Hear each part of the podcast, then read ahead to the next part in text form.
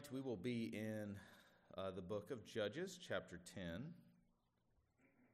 And we'll be in chapter 10, we'll be looking at verses uh, 1 through 18. And I'll bring the text up on the screen.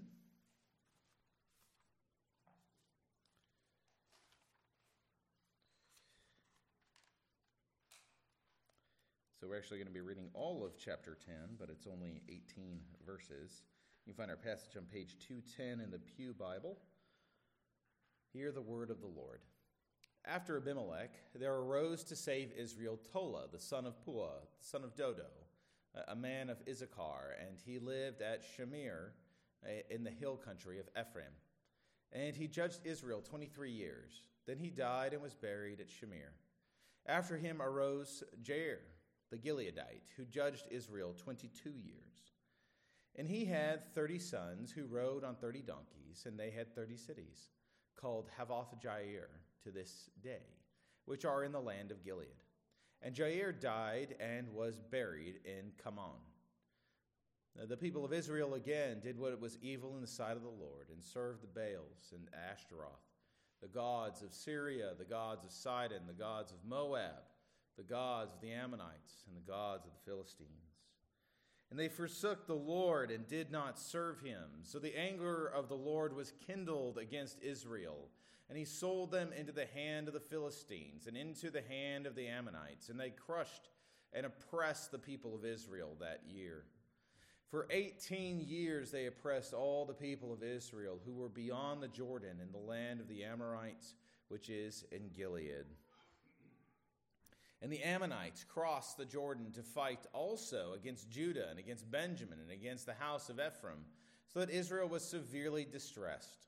And the people of Israel cried out to the Lord, saying, We have sinned against you, because we have forsaken our God and have served the Baals. And the Lord said to the people of Israel, Did I not save you from the Egyptians and from the Amorites and the Ammonites and from the Philistines? The Sidonians also, and the Amalekites and the Maonites oppressed you, and you cried out to me, and I saved you out of their hands. Yet you have forsaken me and served other gods. Therefore, I will save you no more. Go and cry out to the gods whom you have chosen. Let them save you in the time of your distress. And the people of Israel said to the Lord, We have sinned. Do to us whatever seems good to you. Only please deliver us this day. And so they put away the foreign gods from among them and served the Lord, and he became impatient over the misery of Israel. Then the Ammonites were called to arms, and they encamped in Gilead. And the people of Israel came together, and they encamped at Mizpah. And the people, uh, the leaders of Gilead, said to one another, Who is the man who will begin to fight against the Ammonites? He shall be head over all the inhabitants of Gilead. Thus ends the reading of God's holy word.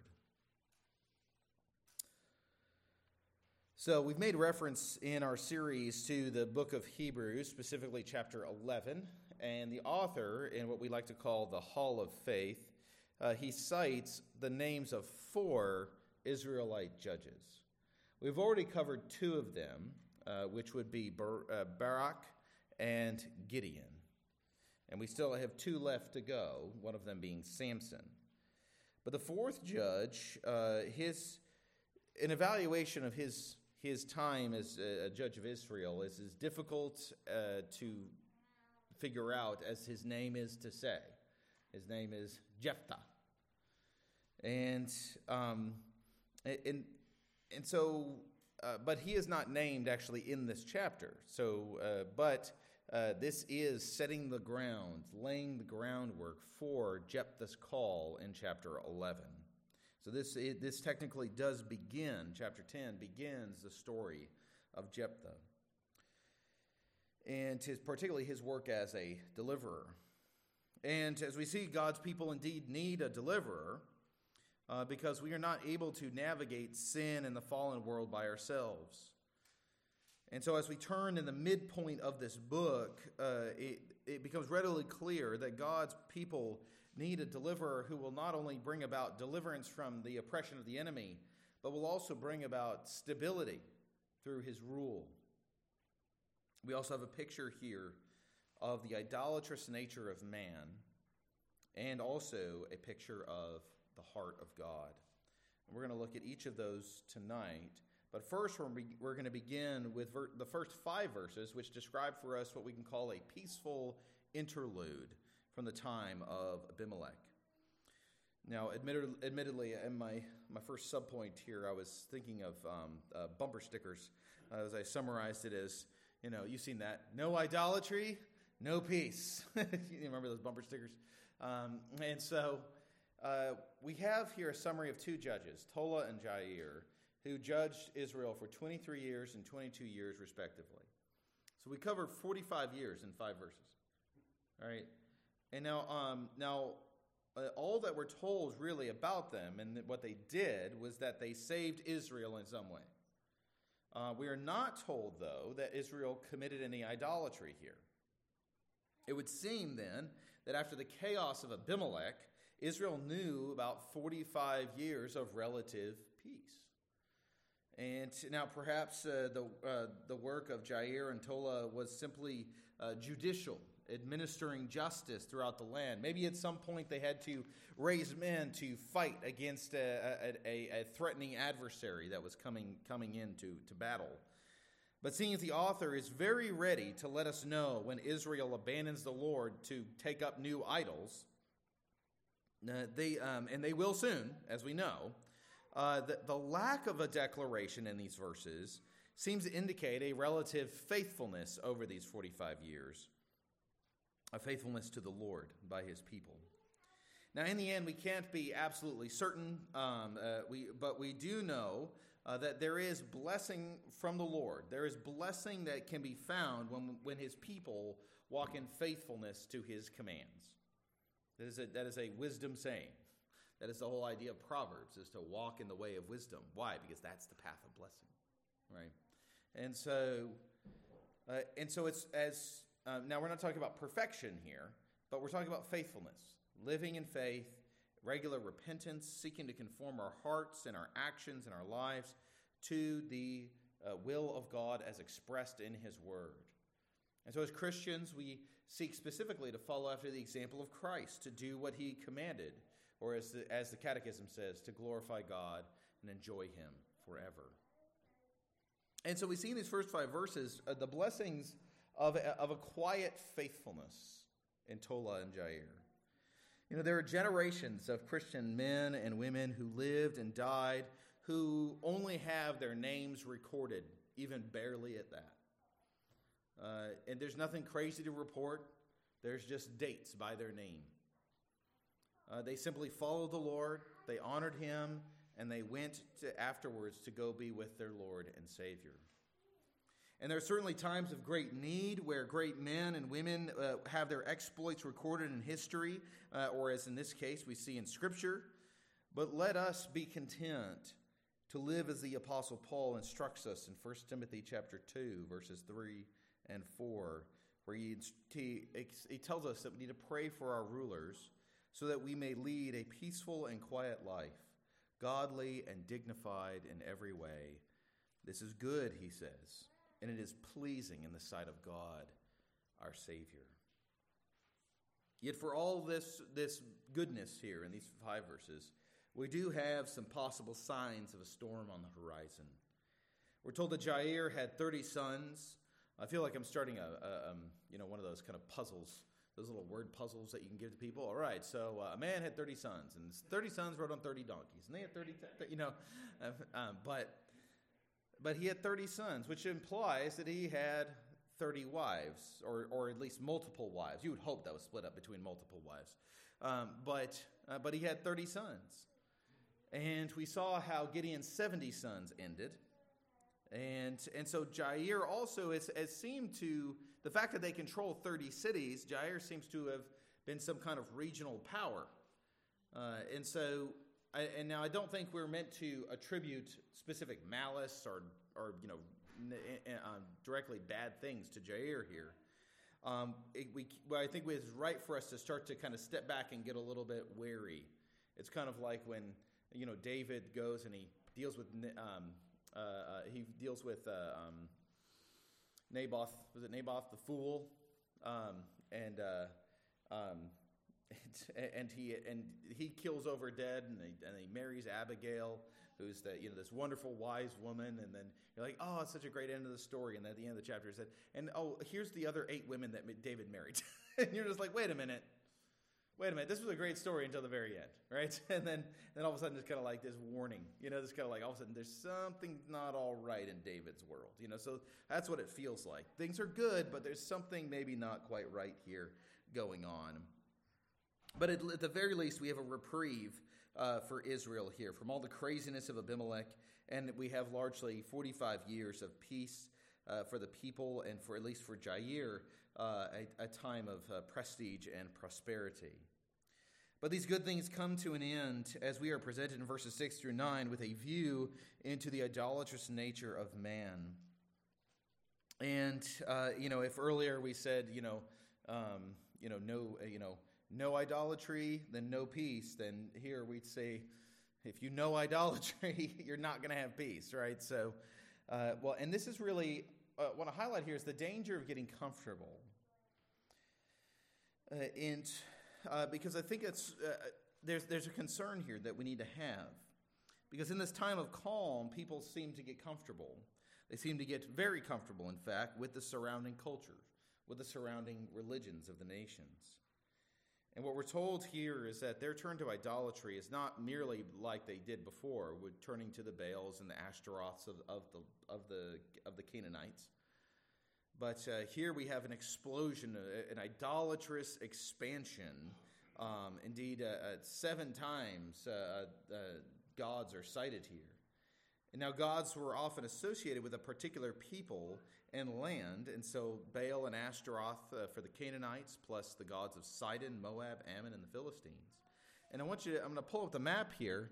And, and if you look at that, okay, so, so these are, so th- these are all the extra gods.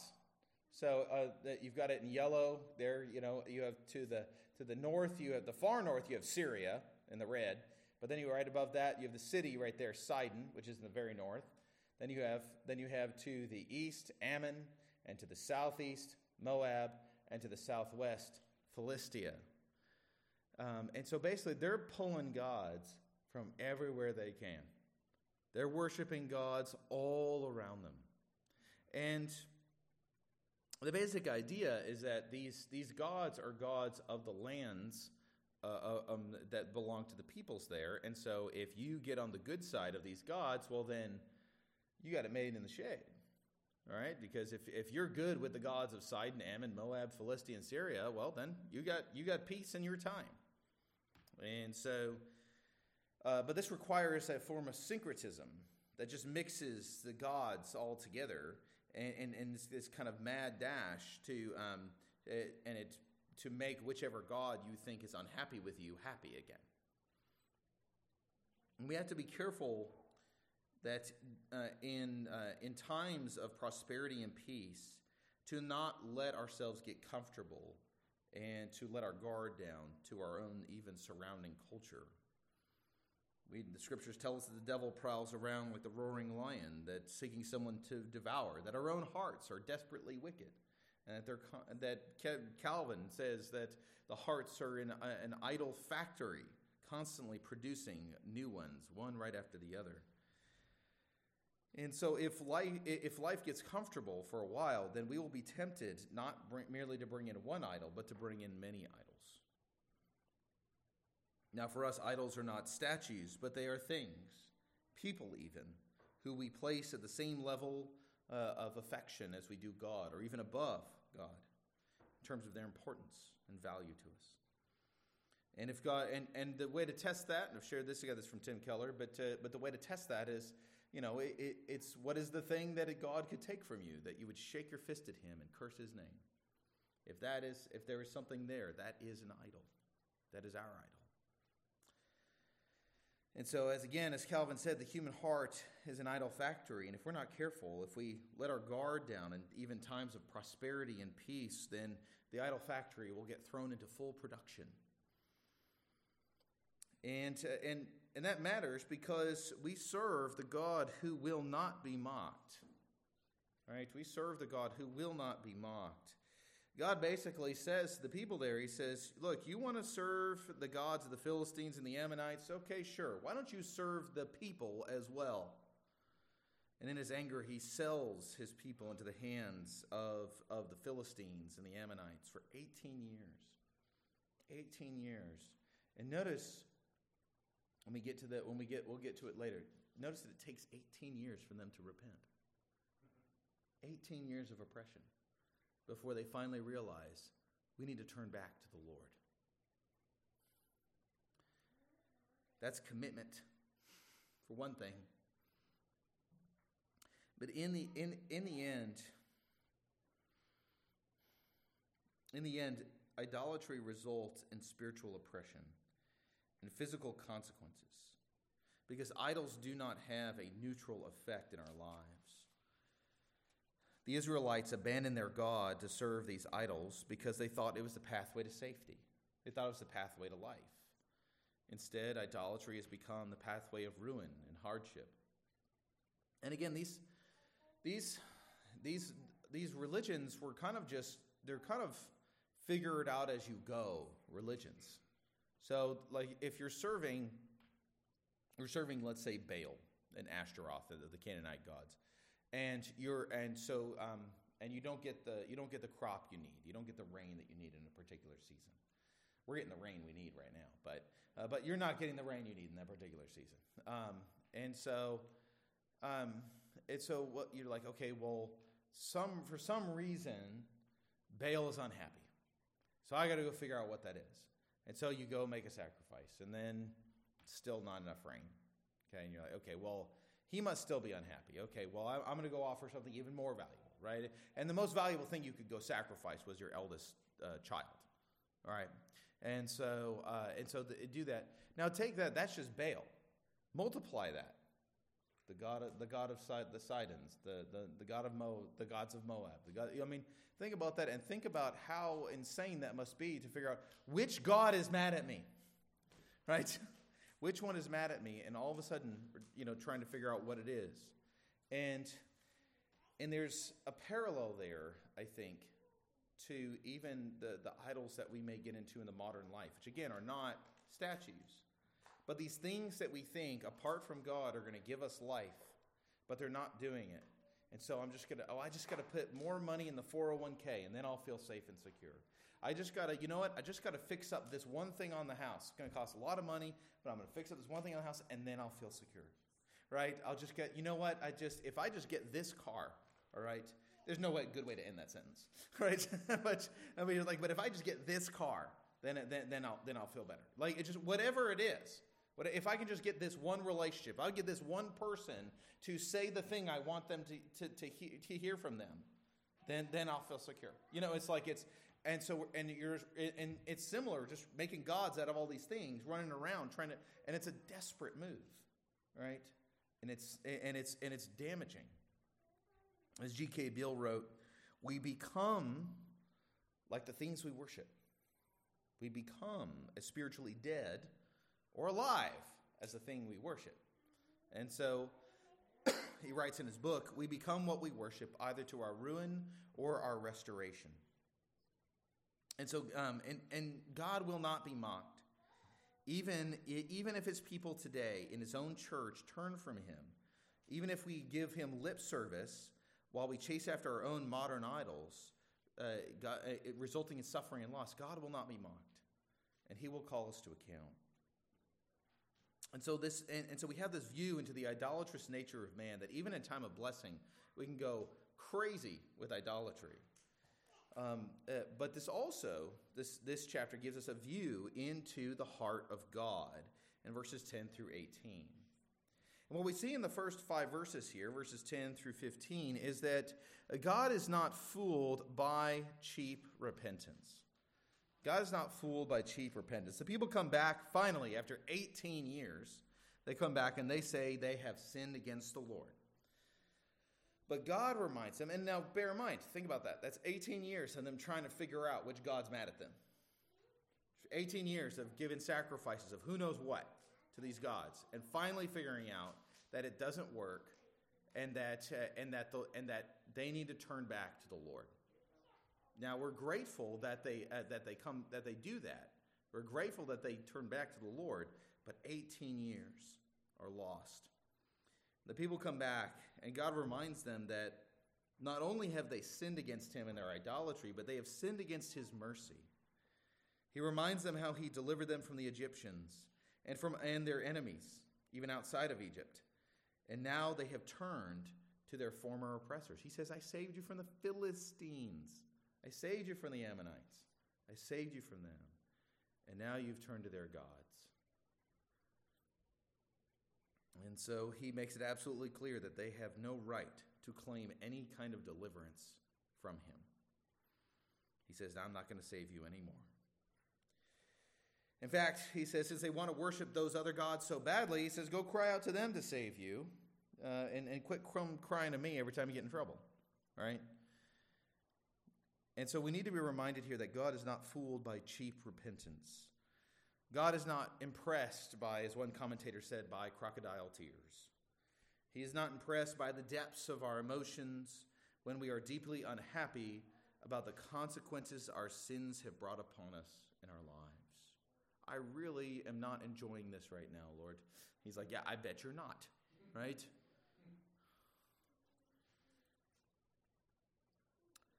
But the people respond, and their response is important. Because first, they go back and they confess again.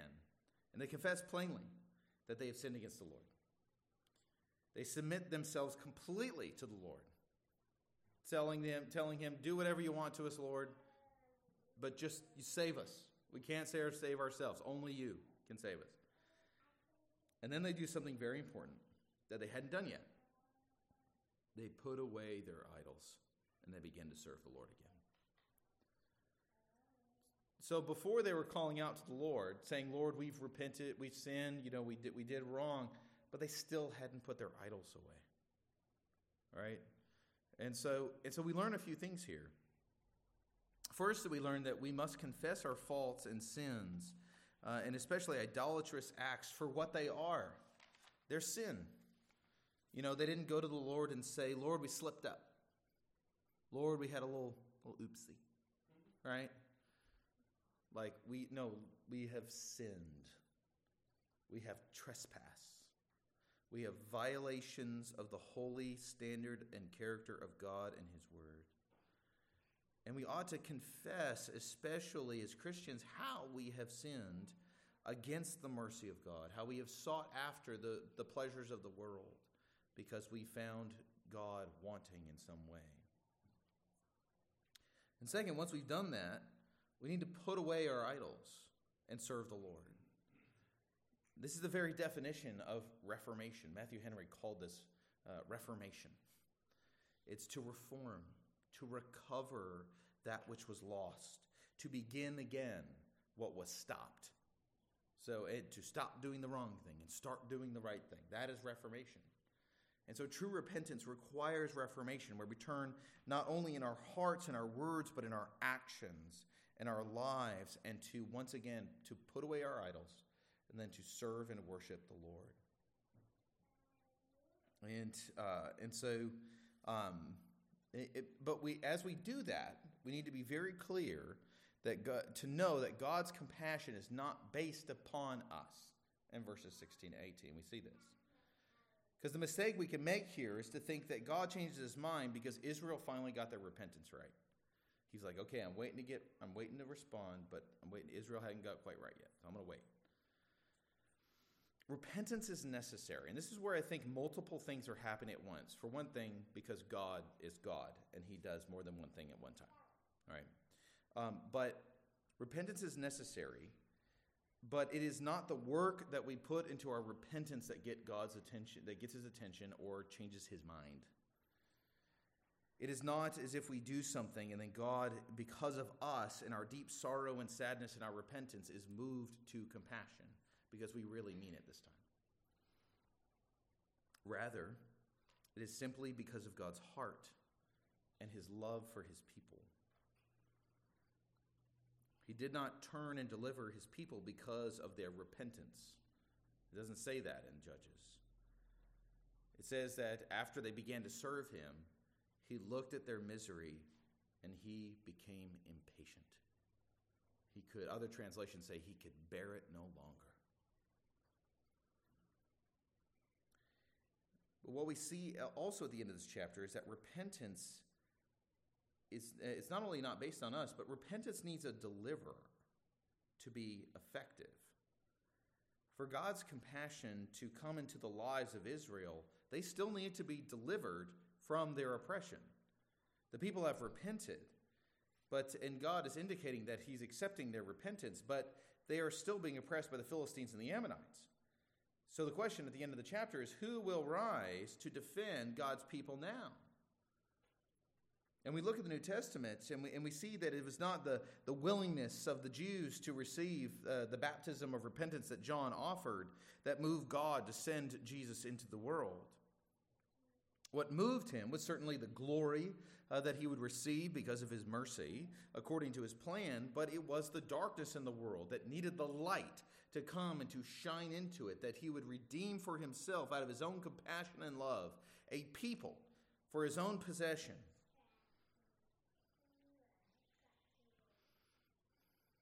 He determined that he would d- deliver his people not only from Roman oppression, but from the oppression of sin and death itself, the oppression of the devil, the oppression of the flesh and corruption. We could be as repentant as the day is long, but without a deliverer, we would still be crushed by the enemy. And so I think this section offers us very practical wisdom when we're dealing with our own sin. We need to confess our sins to the Lord for what they are. But to truly repent of them, we need to take steps to put them away, to put away our idols and uh, in our and sinful habits, commitments, things that we've, uh, we've been long, for too long made excuses for. Even Jesus says in the Gospels that we ought to cut off our offending limbs, to gouge out offending eyes. Hyperbole, to be sure, is one, the first Christian apologist unfortunately found out after he castrated himself. But that really happened. And he said he regretted it afterwards. And I'm like, I'm sure you did. So, uh, but. Uh, but, they, but Jesus uses hyperbole there to reveal to us the horror of sin and the serious actions that we must be willing to take in order to root out, uh, root out uh, sin in our life. I mean, look, this many years from now, we chuckle at that Christian apologist who did that to himself. Uh, it was Origen um, who, who, did that to himself. Um, uh, but at the same time, you're like, that guy took sin seriously. he took sin seriously. And we laugh at that, but there are people who are going like, well, I can't cancel my Netflix account. like, what if there's something on there that I want to watch? You know, and it's like, okay, no one's asking to literally cut off a limb, but what are we prepared to do? What are we actually willing to do in order to fight sin in our own lives and to put those idols away? First, we got to identify what our idols are and then determine what we will do with them. But even in all of that, we must not think that God loves us more or less because of how we struggle or fail with sin. We must not think that God loves us because of the purity of our repentance or the sincerity of it, the depth of it. He loves us simply because He does, because He determines in His own heart to love us, because He has set His affection upon us and has covered us with the blessed righteousness of His Son why does God love me? Why does God love you? Because He wants to. That's why. And so let us take caution then in times of blessing and prosperity that we would not fall into arrogance and sin and idolatry as Israel does here.